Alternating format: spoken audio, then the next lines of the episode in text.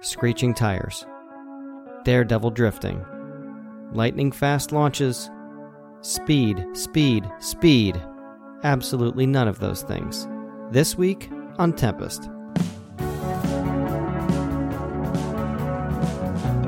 I'm David Obuchowski, and welcome to Tempest, a series that explores our heartbreaking and humorous and complicated relationships with cars.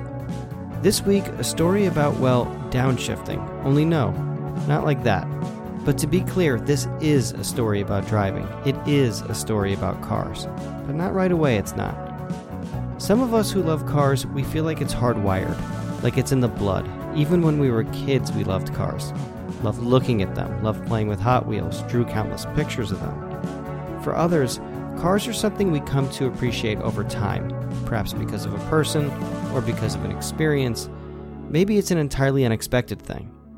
For Alfred Bailey Shikani. Cars were not a thing he really cared about for most of his life. No, I didn't follow car things at all. I mean, I, I didn't read car blogs. I didn't. I wasn't into cars. I didn't. I, I didn't do it. I mean, we have our our mechanic Jeremy McCabe. We just take cars to Jeremy, and Jeremy does stuff with them. I don't really get involved at all. You know, I wouldn't even try to diagnose. I damn, I definitely didn't have like an OBD two reader or anything like that. I didn't have, you know, jack stands or or a tool set. I mean, it, cars just weren't something that cars got you from point A to point B. I, I, I wasn't that interested in them until everything changed. That's the way it is sometimes. Life takes unexpected turns.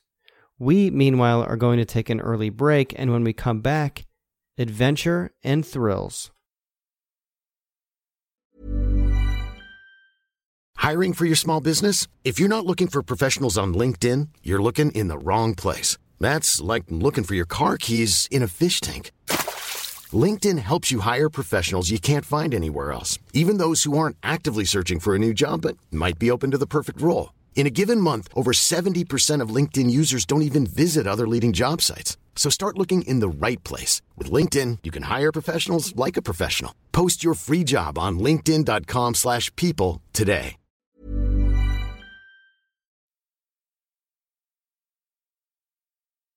Okay, before we get into this, Alfred has something he'd like to say. I, I apologize in advance for uh, sounding like a uh, a cartoon character, but that's I promise it's just my normal voice. In fact, when I ask Alfred if he looks like a cartoon character, he tells me I've I've been I've been told uh, that uh, I might.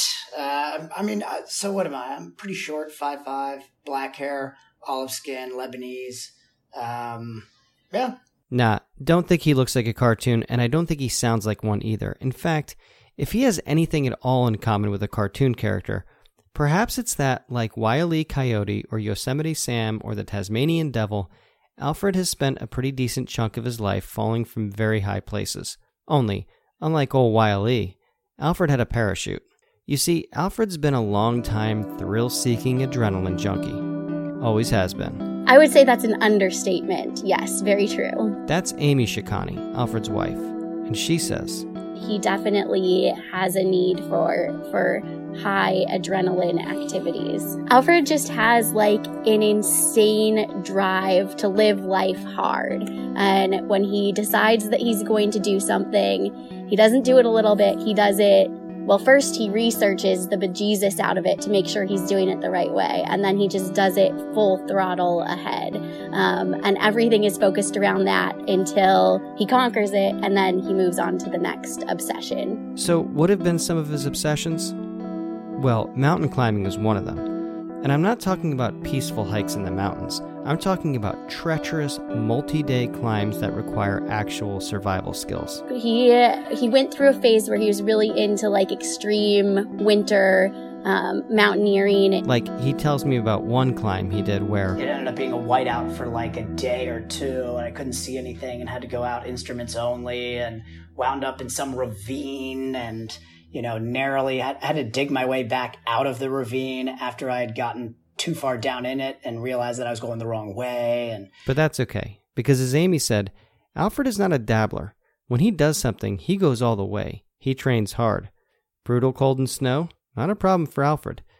It's almost like he'd be looking forward to something like that. I did a lot of training, like I would sleep. Here he pauses and he backs up a little bit. When those polar vortexes came through, um, it was perfect timing for me because I would go out and sleep on our on our second story deck. This is in Ohio, by the way. Their winters aren't exactly mild. And uh, I'd come in in the uh, in the mornings, and I could I could have a little ice on my eyelids, and you know, uh, on like five o'clock shadow, and it would just be I'd be blue. My wife would just be like, "God, you're killing me. Why are you going to sleep out on the deck?" I mean, mostly I was just like, okay, have fun. I'm going to be warm in bed inside. In addition to the mountaineering thing, he also really enjoyed, and I alluded to this earlier, skydiving. He did it for nearly 10 years. And what I think is interesting about this one is how he came to it in the first place.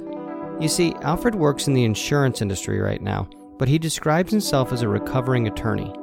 The skydiving thing goes back to those days. He was in law school and interning at a firm and studying for the bar. Pressure was on. The bar was notoriously difficult. The firm he was with had made an offer, but it was contingent on him passing. It was stressful, and that might be okay for when you're stuck in a ravine in sub zero temperatures, but not for a test. No way. Not for Alfred. You know, I knew that it wasn't life and death. I just didn't know how to get myself to feel that way. And then he had an idea. We had just adopted a puppy. I was like, hey, I'm going to take the dog to this airfield. I'm going to go skydiving. She said, okay. Um, so I went and uh, did it once and did tandem where they like strap you to somebody.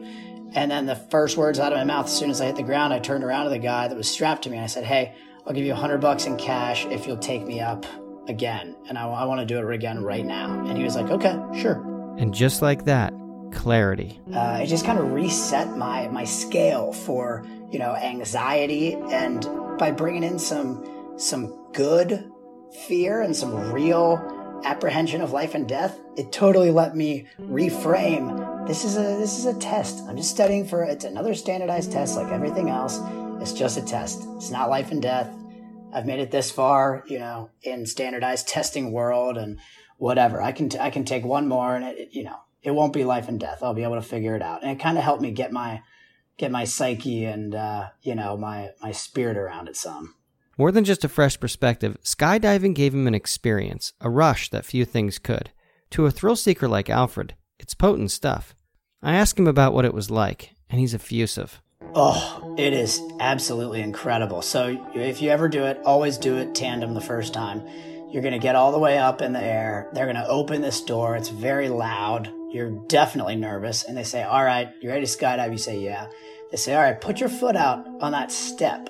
And there's a step about the size of, I'm going to date myself here, like a VHS tape. And that is what you're supposed to put both your feet on.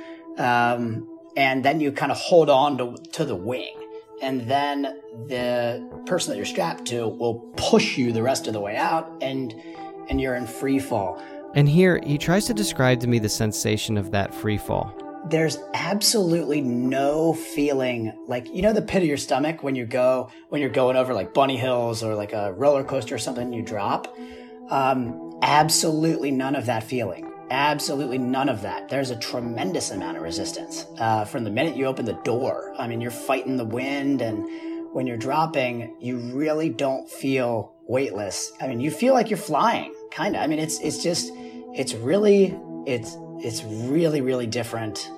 Uh, it sets off all sorts of fun like alarm bells. You know, I'm sure that are hardwired into our body. Like, oh no, I'm falling. Uh, I'm still falling. You know, it's been 20 seconds and I'm still falling, and it uh, it's it's just a really it's a really cool feeling. A cool feeling. Different things for different people, but this does not sound cool to me. It sounds terrifying. And it does for me too. That's how my wife is. My wife does not like it. She came to the drop zone once or twice and she just didn't like it. My wife said, she, I mean, she would never do it. Absolutely never. There is no amount of money that you could ever pay her ever. She would never consider skydiving ever. I've tried to goad her into it a million times. She absolutely will never do it. Oh my God, no. I hate the feeling of like falling. I can't do roller coasters. I had to take my four year old on a roller coaster in Green Bay this summer, and I nearly vomited while I was faking like I was having a good time so that he wouldn't get scared. It was horrendous. So, skydiving to me literally sounds like the worst thing in the world. But it was something that, along with rowing and extreme mountaineering, Alfred loved doing. If he had had any complaints about it, it was that he didn't do it enough. During those nearly 10 years of skydiving, Alfred was in law school, and then he was working at a law firm, and then he was newly married, and then they were starting a family. You don't just pop out for an hour or two to jump out of an airplane. When you jump, you're really going to be gone all day. Being an avid skydiving person is a real commitment. Uh, I mean, there, I jumped with a lot of people that were doing it literally every weekend, all weekend, but they lived there. You know, I mean, they basically lived at the jumps or at the drop zone, and that was their friends and family. And you know, and there were like little kids running around, and their parents were jumping all day, you know, and, and it's neat. Being in a drop zone and part of a little skydiving community is, is certainly a fun group of people. It's they're different. But Alfred never fully joined that community, though I think the temptation might have been there. He jumped off and on for the next eight or so years when he could find the time, and during that time he went mountaineering at some of the highest, most spectacular but dangerous mountains. But he also worked, and his career as an attorney continued until he decided it was all too much and he moved on to the insurance industry. Amy, meanwhile, enjoyed success in her own career. Um, I studied biology, and then my um, graduate degree is in human genetics. I'm a genetic counselor. So, what is a genetic counselor? Amy explains. I work in cardiology. I meet with patients and families who have some sort of cardiac disease that can be inherited. So, like heart muscle diseases or heart rhythm disorders, that sort of thing. And I do a lot of research and teaching and all those sorts of things that go with it. With their professional lives settled and with two healthy children, Alfred and Amy decided to buy some property in the mountains of Colorado. It would be the start to a new chapter, but little did they know it would be a sudden and scary end to one as well. I'm Sandra, and I'm just the professional your small business was looking for. But you didn't hire me because you didn't use LinkedIn jobs. LinkedIn has professionals you can't find anywhere else, including those who aren't actively looking for a new job but might be open to the perfect role, like me. In a given month, over 70% of LinkedIn users don't visit other leading job sites. So if you're not looking on LinkedIn, you'll miss out on great candidates like Sandra. Start hiring professionals like a professional. Post your free job on linkedin.com/people today.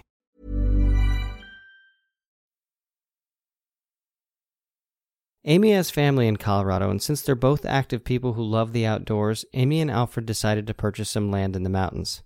My wife and I bought some property in uh, Idaho Springs, like the St. Mary's Glacier, Indian Peaks Wilderness area.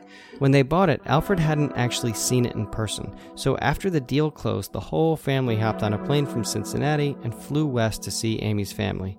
Alfred headed up to the property on his own and, just in case, brought along his climbing and camping gear. Went up there, the land ended up being a lot cooler than I thought, so I ran back down to the car, got all my gear, and then went back up, spent the night up there, came back down. So I, it's like eight or 10 miles or so running at uh, a pretty brisk pace. And uh, yeah, spent the night up there, hopped on an airplane, came back, and then just pop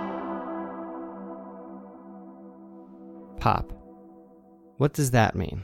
We had gotten back to Cincinnati and we had lugged children in strollers and multiple car seats through the airport twice in Denver and then in Cincinnati and finally gotten home, got the kids to bed and were seemingly in bed for like our first real night of good sleep since we left for our trip. Woke up at three in the morning. I was a little disoriented, like didn't know what was happening, and thought, "Oh, my chest hurts." So he wakes me up in the middle of the night and he says, "My chest hurts." And I said, "Well, it's probably just from lugging all the car seats and the babies through the airport.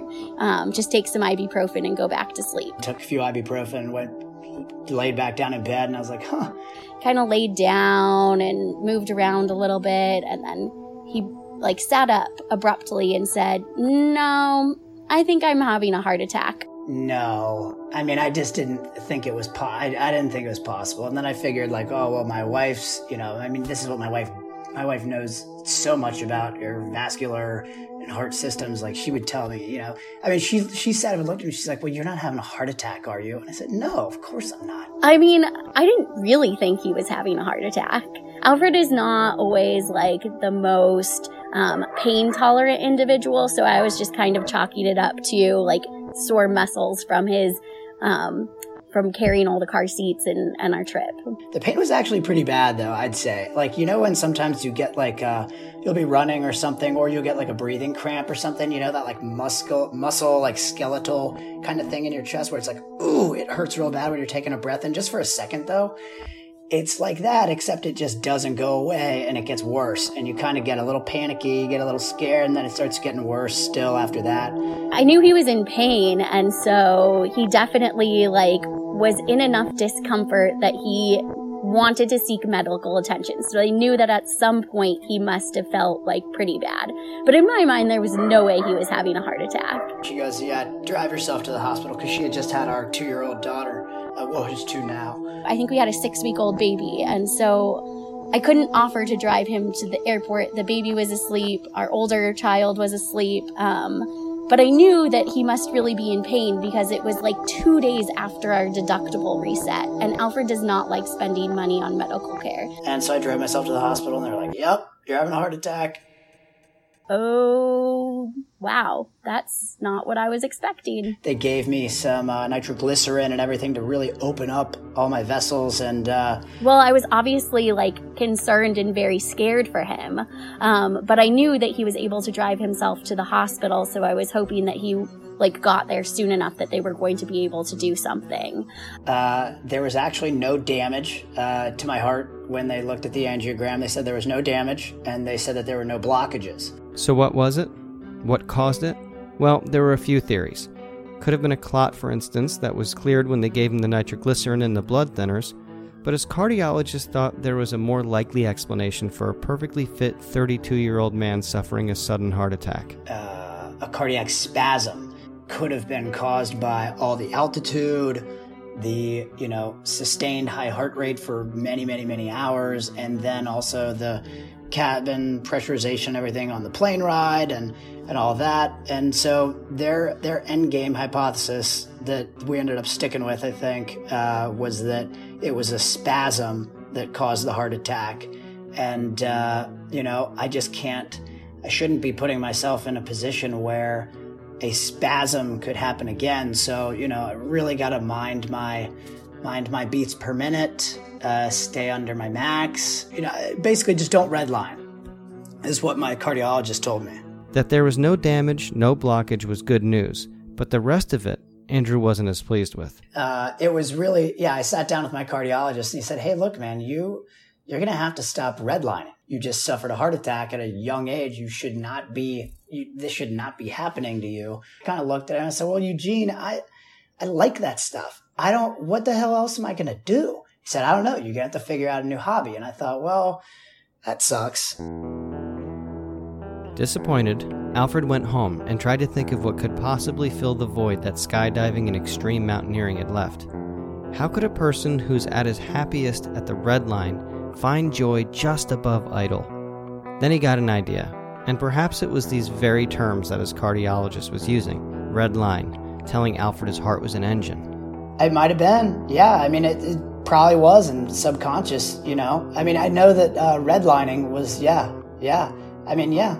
A lot of that terminology is kind of how we talked about it at first. And so, yeah, maybe it did come. Yeah, maybe that's how the seed got planted. He'd always regarded cars as tools, transportation, but the doctor's order was to take it slow. I'm not necessarily, you know, like a slow uh, person. I, I, I wouldn't, I, I, I like, uh, you know, adrenaline and speed and um, anxiety. You know, I kind of embrace that stuff. And so I had to try to figure out a way that I could have my hobby ideally be double duty and have it take this place of some of my old, more aggressive hobbies that I which wasn't going to be able to medically do anymore.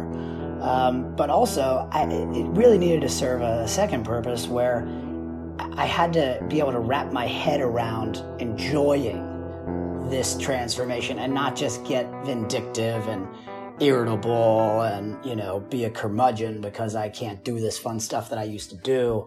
You know, I had to convince myself and find some some way to actively enjoy slowing down. Whatever it was would have to be slow. I started reading up uh, on uh, Mercedes, classic Mercedes diesel engines, uh, specifically um, a 240 diesel or a 300 diesel. These old Mercedes were relatively simple, which would allow him to teach himself how to wrench. They were good looking, and no matter how often he might mat the gas pedal, they were slow.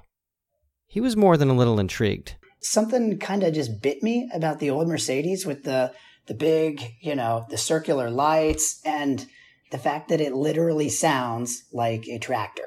The naturally aspirated kind of drives like it too. There was a massive online following and uh, a lot of a lot of forum posts and any number of different uh, avenues where I can get help uh, and information from the online community. And so I thought that was probably, you know, looking looking at all the aspects, I thought, eh, old Mercedes is probably the best way to go. Meanwhile, Amy had no idea. It, it literally came out of nowhere. He just one day he said that he had a car that he wanted to buy to go look at and we ended up driving like 3 hours out of town to go look at some really old car that I was not excited about. And we stop at this guy's this guy's place. He opens up his garage and he's got this beautiful old orange Mercedes there and I'm just beside myself. I, I kind of look at it. I talk away from him, like, Amy, let's go get the baby real quick." And we get the baby out of the car, and I go, "Amy, I'm buying this. I'm buying it today." And I was like, "If it starts and can drive home, I'm buying it." And she said, "All right, fine, whatever." Well, it did start, but there was one problem. I also couldn't drive a manual transmission. That's true. Fortunately, Amy could. I learned how to drive on a stick and drove a stick for the majority of my teen years, so I, I knew how to drive one. So my wife gets in the car, and the guy is like, uh, this guy, he looks at me, he's like, why is she driving? And I said, oh, you know, I wanted to, I wanted to like, you know, listen to the motor and said, I'm full of shit because I don't know anything about cars. He likes to bluff in most of his conversations.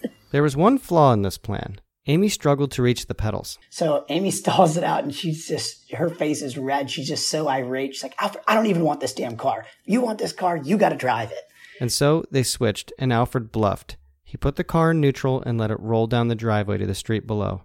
And then he hitched and lurched and stalled his way to their mechanic, teaching himself the fine art of driving a manual transmission along the way. Those cars are pretty fun driving. It was, I mean, it was beautiful. It was manual transmission, manual windows, no sunroof, so nothing to leak, and it was vibrant orange. Uh, it is exactly what I wanted. He bought the beast, which was Uh, a 1981 Englischrot. English red. That's German for English red, but in reality, English red is vibrant, beautiful orange. Um, so a 1981 Mercedes 240D, so naturally aspirated, not the turbo 300D. Or if all that's too much of a mouthful, Amy says. We called the car Benny. And Benny truly was everything Alfred dreamed it would be. Oh, he was so happy with this thing. He loved it. He loved the color of it. He was going to do everything he possibly could to make it even more awesome than it already was in his mind. He he was so happy with it. Over the course of the next year, he poured thousands of dollars into it, all the while intensely studying and wrenching, feeling not only the satisfaction of rowing his own gears, but also the pride that comes with being able to make a repair or do a bit of improvement all on his own. He came at it with the same dedication and passion he put into mountaineering and skydiving, but with Benny, there was no going fast.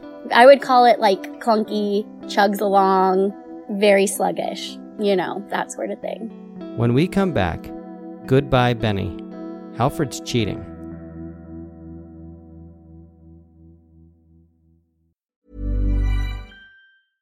Even when we're on a budget, we still deserve nice things.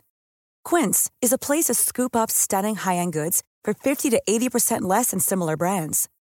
They have buttery soft cashmere sweaters starting at $50, luxurious Italian leather bags, and so much more. Plus, Quince only works with factories that use safe, ethical, and responsible manufacturing. Get the high-end goods you'll love without the high price tag with Quince. Go to quince.com/style for free shipping and 365-day returns.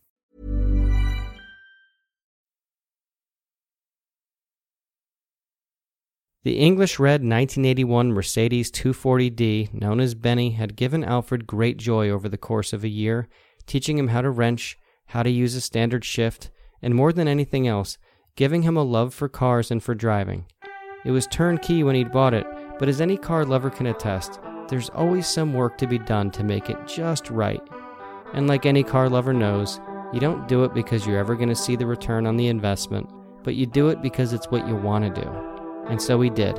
And after a year, he sold it at a loss financially, but at a great gain as a person who discovered a new passion.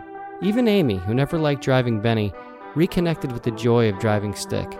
As Alfred points out, Yeah, we, we don't have any automatic cars anymore. We don't have any. They're all all three of them are manual. so yes, Benny moved on, but in its place, some new sets of wheels.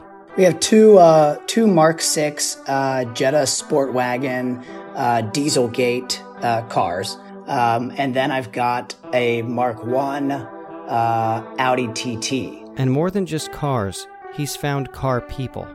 That skydiving community who practically lived at the drop zone who Alfred never joined, he's found another community instead. People, the car community is has been really fun. And it's also something that like my little four year old kid just absolutely loves because he's just so into cars. So, I mean, you know, it's something where now we go to, uh, there's Cars and Coffee here in Cincinnati on Saturdays and Sundays. And I go out there with my kid and, you know, even my two year old daughter loves them. Uh, and it's just, it's been really neat. I've met a lot of really nice people and it's, it's very fun. You definitely get out of the community what you put into it. But that said, there's still, you know, even if all you have is a weekend here or there, uh, you know, it it's entertaining. I, I really like it. It's become a very uh, very fun hobby and I, one that I'll definitely stick with. uh, I'm sure for for a very long time. And driving is no longer just a way of getting from point A to point B for Alfred. Alfred is definitely all about the driving experience. I don't know that I would include myself to quite his level of enthusiasm, but yes,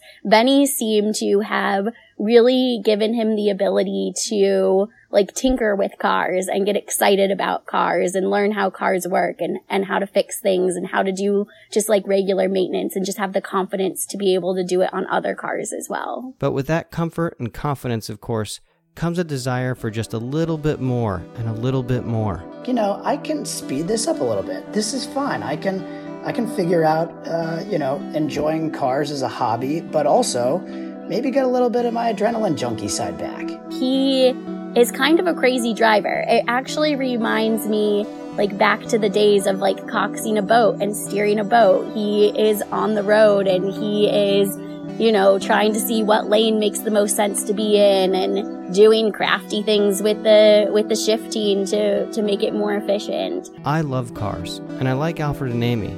I want this to be a happy ending, and maybe it is, or maybe it will be. But right now, for Alfred and Amy with their cheater sport wagons and Audi TT, this is just a moment in time in an ongoing life. Unexpected things happen a heart attack at 3 a.m. And not unexpected things happen Alfred pushing the envelope. So, as much as I want to wrap it up with a tidy bow and say, Alfred's fine and cars fixed it all, there's always a chance that cars are just the things he rides back to the red line in. I ask Amy about this possibility, and she levels with me. Alfred doesn't live life in the slow lane, and he always tells people that he's not made for distance, he's built for speed, and I, I think that's true. Still, it may be too much to ask for some cars, but for people, you like to think they can do both go fast and go far.